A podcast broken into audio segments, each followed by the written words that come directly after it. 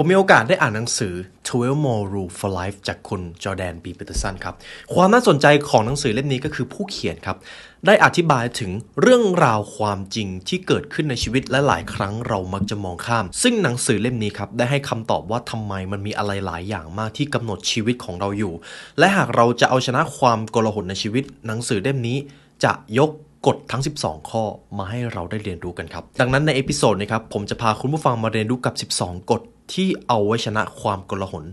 ของชีวิตครับ You are listening to the Library Podcast.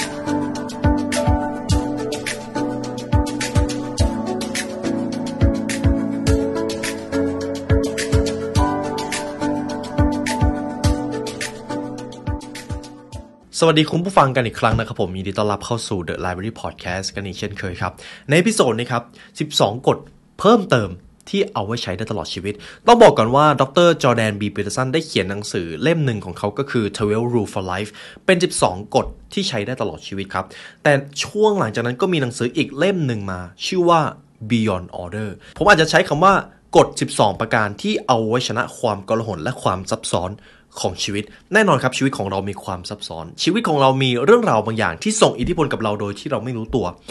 หนังสือเล่มนี้ครับคุณจอร์แดนบีปีเตอร์สันได้ถ่ายทอดความจริง ทั้งในสังคมบริบทของโลก และหลายครั้งเรามักจะมองข้ามบริบทเหล่านั้นไป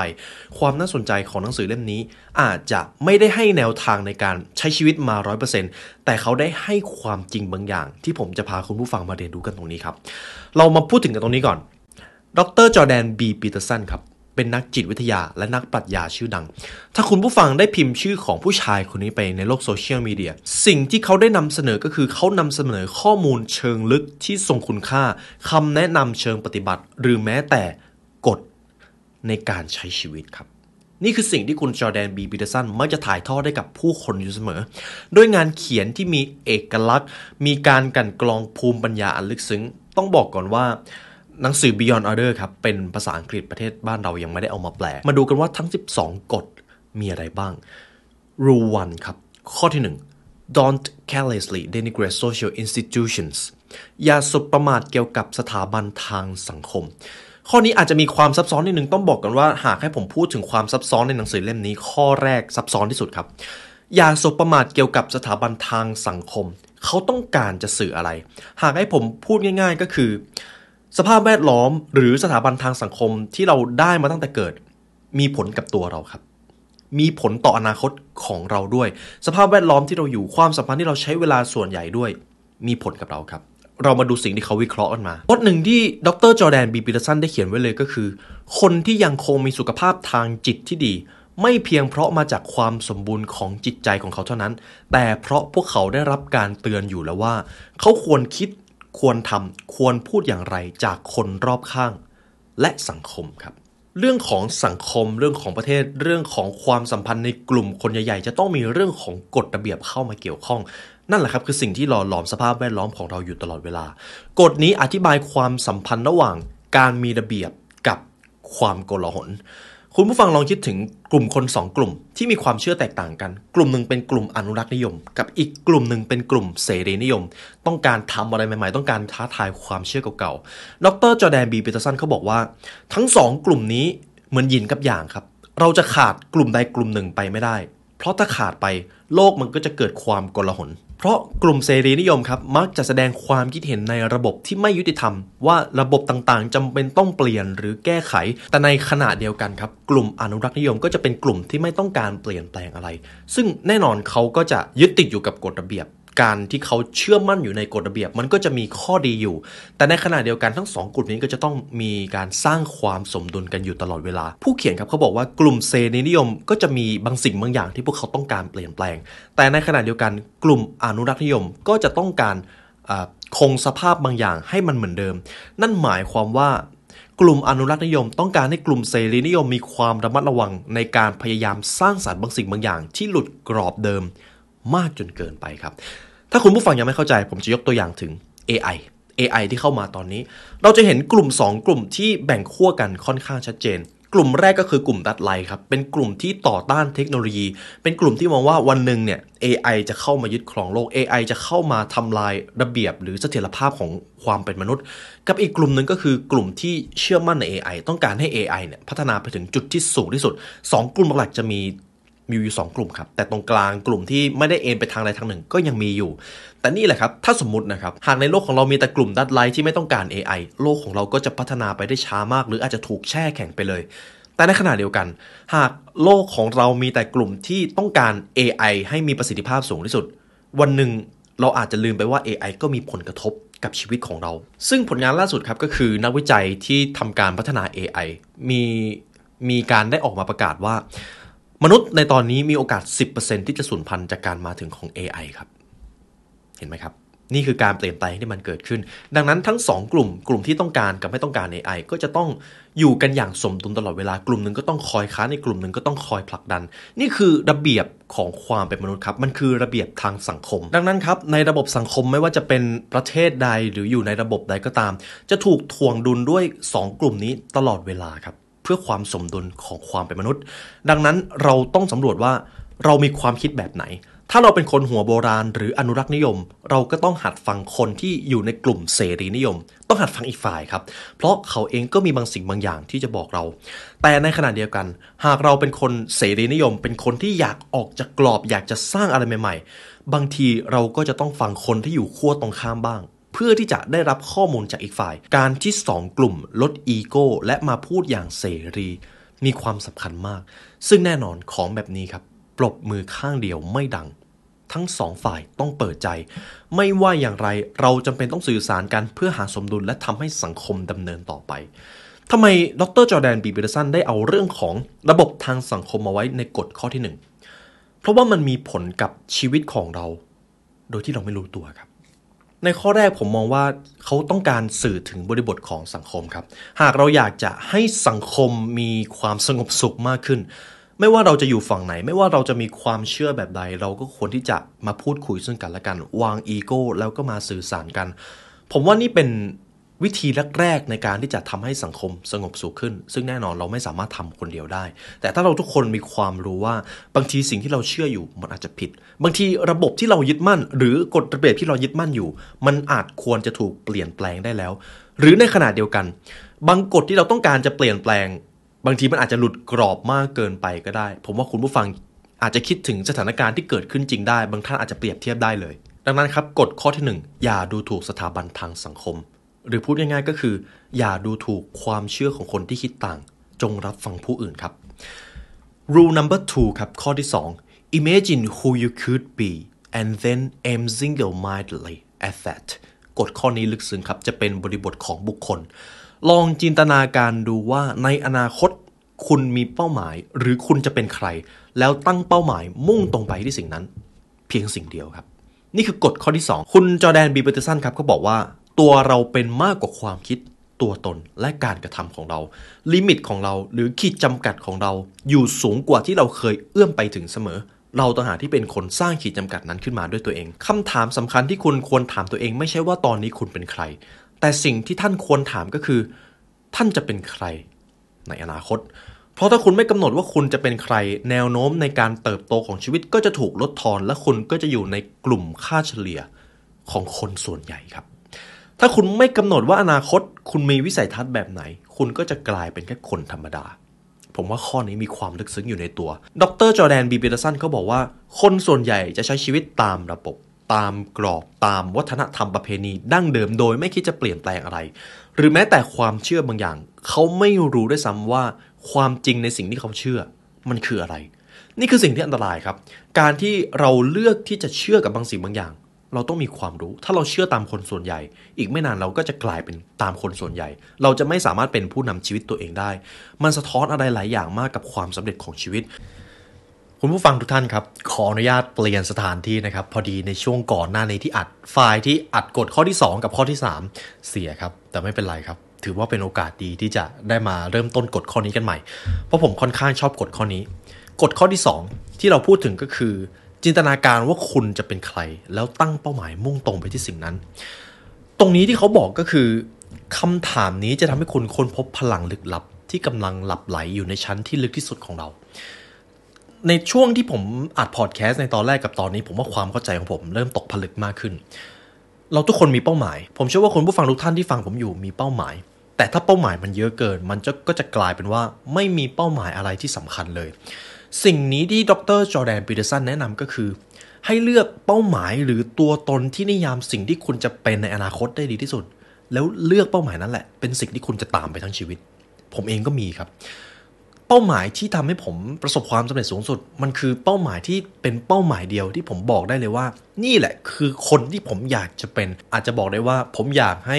คนทั้งโลกพูดถึงผมในทางนี้ เมื่อวันที่ผมต้องจากโลกนี้ไป คุณผู้ฟังอาจจะลองถามตัวเองดูก็ได้ว่า ในงานศพของท่าน ท่านอยากให้คนที่ไปงานศพ พูดถึงท่านว่าอะไรครับ ลองถามตัวเองดู กฎข้อที่ 3 ครับ don't hide unwanted things in the fog อย่าซ่อนสิ่งที่ไม่ต้องการไว้ในหมอกครับ ในข้อนี้ตรงตัวครับเขาบอกว่า เมื่อคุณสงสัยว่ามีสัตว์ประหลาดกำลังซ่อนอยู่ใต้เตียง แต่เมื่อใดก็ตามถ้าคุณเลือกที่จะไม่มองใต้เตียง คุณกำลังเจอความกลัวเข้าเล่นงาน และนั่นไม่ใช่กลยุทธ์ที่เหมาะสม สิ่งนี้ที่ดรจอแดนปีเตอร์สันแนะนำก็คือ หากคุณรู้สึกไม่พอใจอะไร ไม่ว่าจะเป็นสิ่งที่อยู่ในชีวิตหรือความสัมพันธ์ คุณจะต้องแสดงความไม่พอใจออกไปให้ได้ เพราะอย่างน้อยถ้าคุณปฏิเสธสิ่งที่ไม่ใช่สำหรับคุณไม่เป็น คุณก็จะได้รับแต่สิ่งที่มันไม่ถูกต้อง หรือให้พูดง่าย ๆ เลยก็คือ จงปฏิเสธสิ่งที่คุณไม่ต้องการให้เป็น อย่าซ่อนความไม่ต้องการของคุณ เราอาจจะมีข้ออ้างบางอย่าง เพื่อให้เราไม่ต้องเผชิญกับความกลัวเช่น บางคนอาจจะอ้างว่าไม่มีเวลาอ่านหนังสือ แต่มีเวลาไปดู Netflix ใช่ไหมครับ ในขณะที่บางคนอ้างว่าไม่มีเวลาออกกำลังกาย แต่มีเวลาเล่นโซเชียลมีเดียเรามักจะมีข้ออ้างกับสิ่งที่เราไม่อยากทำเสมอ หรือแม้แต่การพูดในที่สาธารณะ หลายคนก็เลือกที่จะหลีกหนีสิ่งนี้ ผมเองก็เป็นคนหนึ่งที่อึดอัดเวลาที่จะต้องพูดในที่สาธารณะ แต่ผมเองก็รู้สึกได้เลย ถ้าผมยอมแพ้กับสิ่งนี้ ผมก็จะแพ้ให้กับเรื่องอื่นๆด้วย ผมก็เลยเลือกที่จะฝึกซ้อมให้มากขึ้น พูดในที่สาธารณะให้บ่อยขึ้นทำให้มันกลายเป็นคอมฟอร์ทโซนของผมไม่ได้ ทุกวันนี้ก็ยังตื่นเต้นอยู่ แต่ผมแค่เลือกที่จะโฟกัสกับความกล้าของตัวเอง มนุษย์เราครับมักจะเก่งในการหาข้ออ้าง เก่งในการหลอกลวงตัวเอง และมักเต็มใจที่จะหลอกเพื่อให้ตัวเองซ่อนอยู่หลังหมอก หรือซ่อนอยู่หลัง comfort zone ครับ นี่คือเหตุผลที่ว่าทำไมเราควรออกจาก comfort zone เราควรออกจากพื้นที่แห่งความสบาย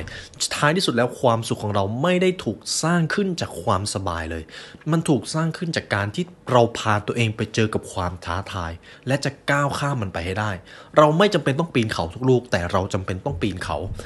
คุณดรปินจสันจึงได้ให้คำแนะนำสั้น ๆ ว่า หากคุณต้องการบางสิ่งจริง ๆ คุณก็แค่ต้องกล้าที่จะขอ บางทีคุณอาจจะได้รับ หากคุณกล้าที่จะแสวงหา หากคุณเคาะประตูบานนั้น และต้องการเข้าไปจริง ๆ บางทีประตูบานนั้นอาจจะเปิดออกก็ได้ หากคุณอยากมีชีวิตเป็นของตัวเองจริง ๆ แทนที่คุณจะหลบซ่อนตัวด้วยคำโกหกเพราะกลัวความจริง คุณต้องกล้าที่จะเผชิญกับสิ่งที่อยู่ตรงหน้า และชีวิตที่คุณใฝ่หา มันก็จะกลายเป็นของคุณ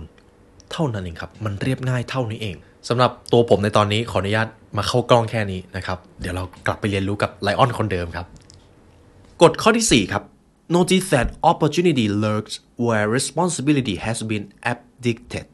กฎข้อนี้ผมชอบมาก เพราะอะไร จงรับรู้ถึงโอกาสที่ซ่อนอยู่เมื่อมีคน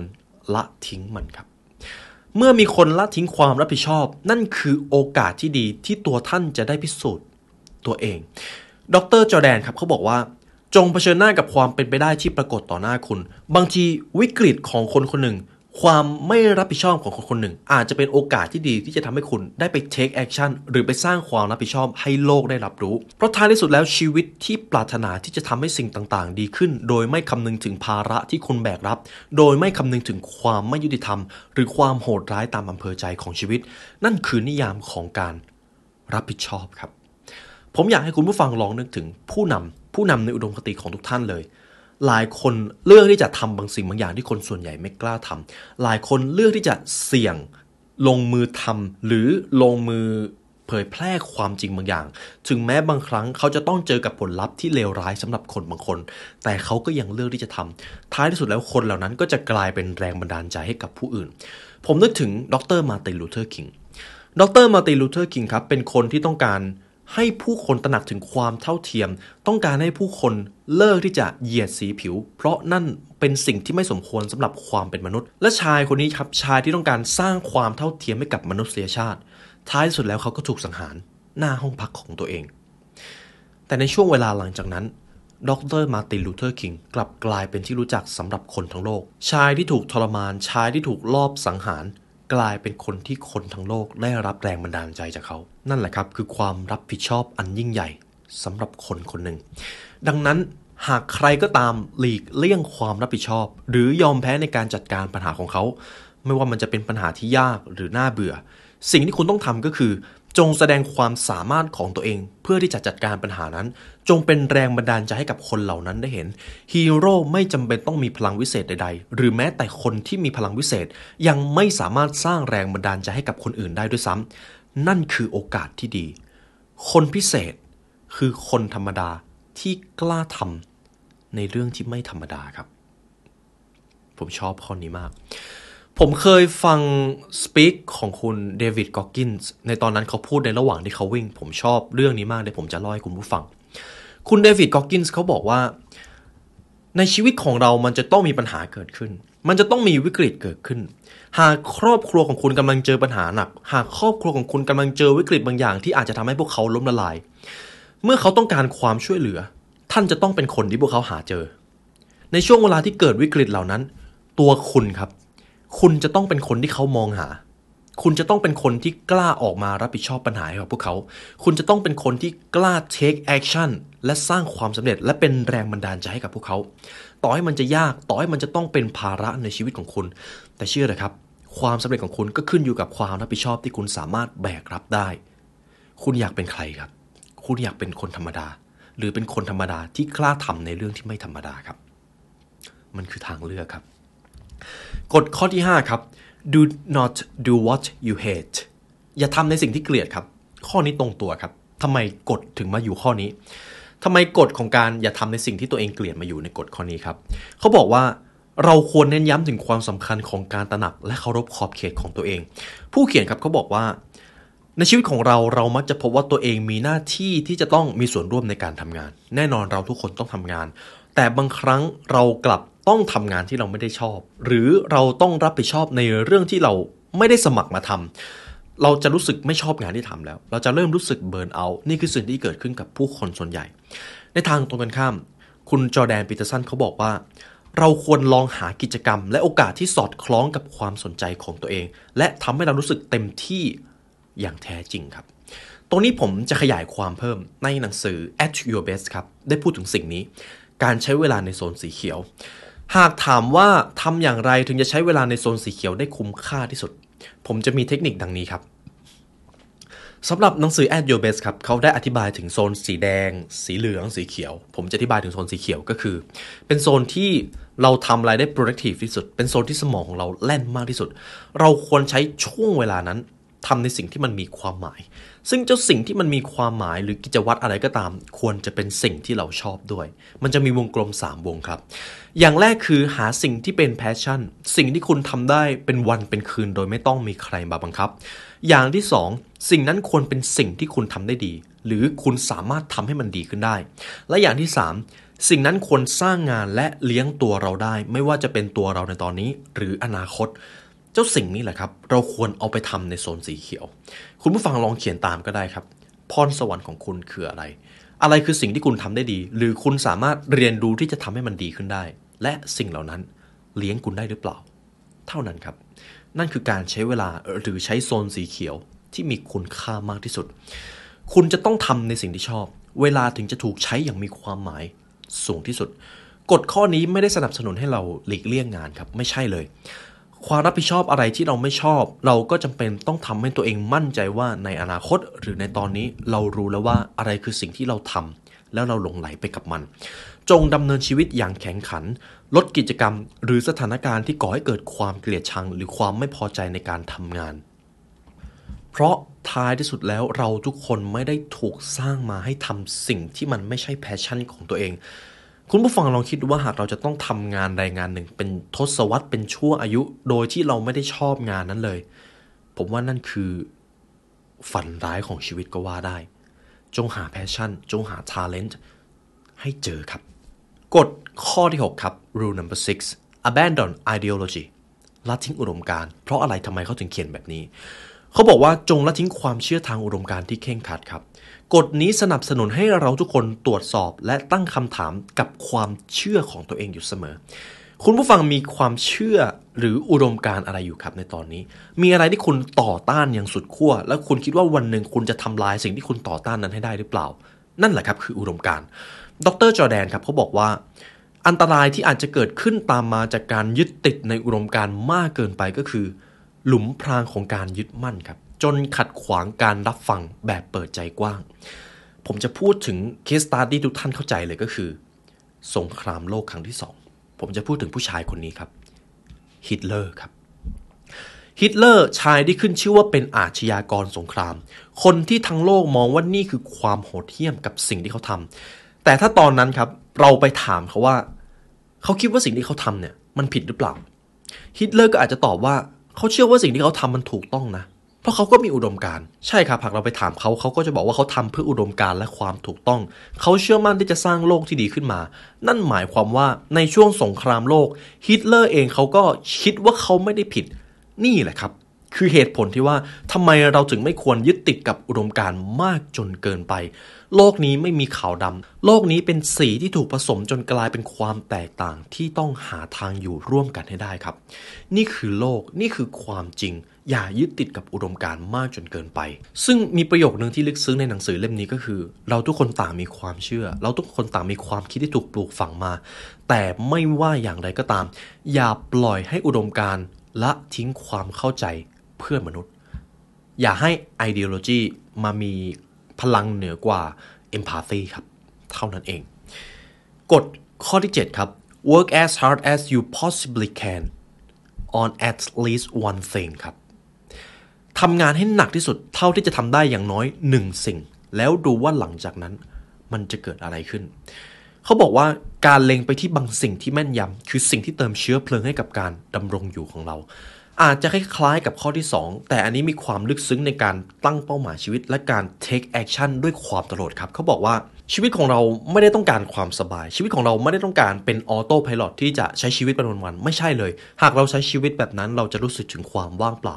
ชีวิตของเราถูกสร้างมาเพื่อที่จะให้มีวิสัยทัศน์หรือเป้าหมายบางอย่าง เล็งไปที่เป้าหมายนั้น แล้วก็พุ่งไปเลย นั่นคือสิ่งหรือเหตุผลที่มนุษย์ถูกสร้างขึ้นมา เขายกตัวอย่างถึงคุณอีลอนมัสก์ครับ คุณอีลอน มัสก์เคยให้สัมภาษณ์ว่า ตอนที่เขาเปิดบริษัทใหม่ๆ ตัวเขาต้องทำงานประมาณ 120 ชั่วโมงต่อสัปดาห์ ซึ่งนั่นเท่ากับว่าเขาต้องทำงานวันละ 17 ชั่วโมง และทำงานทุกวัน ซึ่งเราอาจจะมองว่างานที่เขาทำหรือชั่วโมงที่เขาทำงานเนี่ยมันสุดโต่งเกินไปหรือเปล่า แต่เขาบอกว่านี่คือ key success ของเขาครับ ชั่วโมงการทำงานที่หนักหน่วงคือ key success ของคุณอีลอนมัสก์จนในตอนนี้เราเห็นแล้วว่า key success ของเขาทำให้เขาเป็นมหาเศรษฐีผู้ร่ำรวยเป็นอันดับต้นๆของโลกด้วยความมั่งคั่งมหาศาล ต้องบอกกันว่าคุณอีลอนมัสก์ไม่ได้เกิดมากับความมั่งคั่งนะครับ เขาไม่ได้เกิดมาในครอบครัวที่ร่ำรวยเลย แล้วมีเรื่องเล่าหนึ่งก็คือ ในตอนที่แม่จะต้องเลี้ยงลูกครับ ลูกๆ ครั้งหนึ่งเขาทำนมหก คุณแม่ของเขาร้องไห้ครับ เพราะว่าเขาไม่มีเงินไปซื้อนมกล่องใหม่ให้ลูก นี่คือชีวิตของคุณอีลอนมัสในวัยเด็ก มันทำให้คุณอีลอนมัสรู้ว่า ชีวิตของเราไม่เคยยุติธรรมเลย เราจะต้องเอาชนะเกมนี้ นั่นคือทางเลือกเดียวที่เราทุกคนมี และถ้าเราไม่ทำอะไรเลย นั่นหมายความว่า เราคือขี้แพ้ครับ เราคือ loser ดังนั้น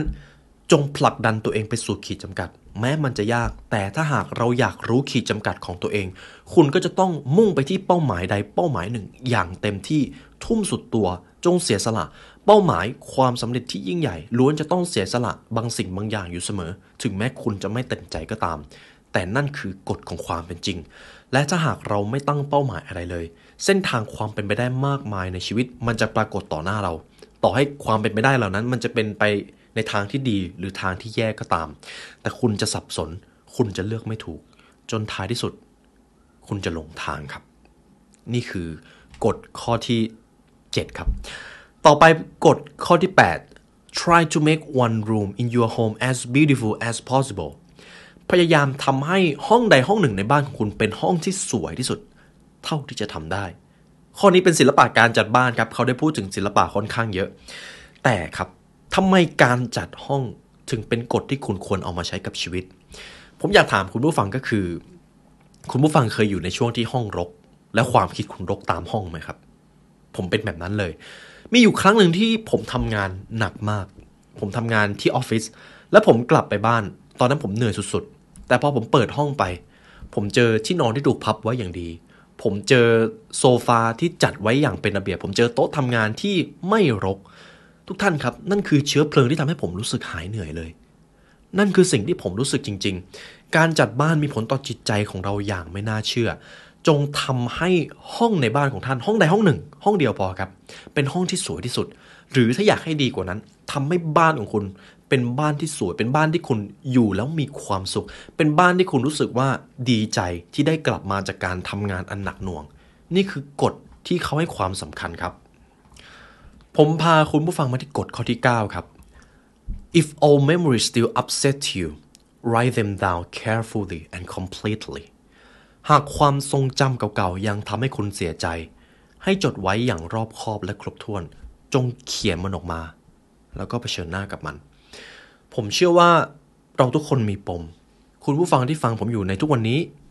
ตอนเด็กๆ เราก็จะมีเรื่องราวบางอย่างในทางลบที่ส่งผลกระทบกับจิตใจของเรา ผมเองก็มีครับ เราทุกคนมีปม แต่ก็ไม่ใช่ทุกคนที่จะเลือกไปเผชิญหน้ากับปัญหาที่เคยเกิดขึ้น แต่นั่นคือทางเดียวที่จะคลายปมเหล่านั้นได้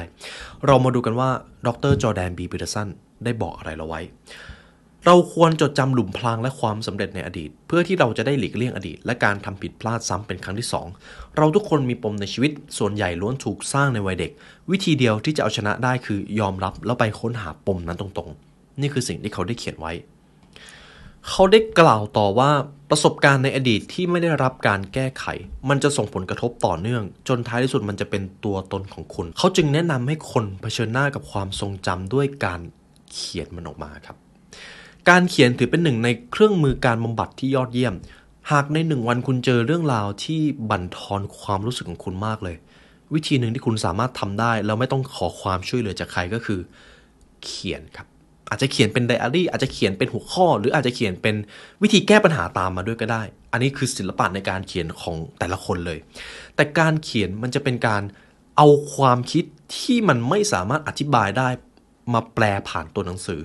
คุณจะเห็นความกลัว คุณจะเห็นความรู้สึกไม่สบายใจของคุณได้ชัดเจนมากขึ้น เท่านี้คุณก็จะรู้สึกว่าคุณได้คลายปมบางปมไปแล้วสำหรับดรจอแดนบีปิลสันครับด้วยความที่เขาเป็นนักจิตวิทยา เขาจึงบอกว่า การเขียนเป็นเครื่องมือการบำบัดที่ยอดเยี่ยม เขาจะมันจะช่วยผู้คนสามารถประมวลผลและทำความเข้าใจกับอารมณ์ที่ซับซ้อนได้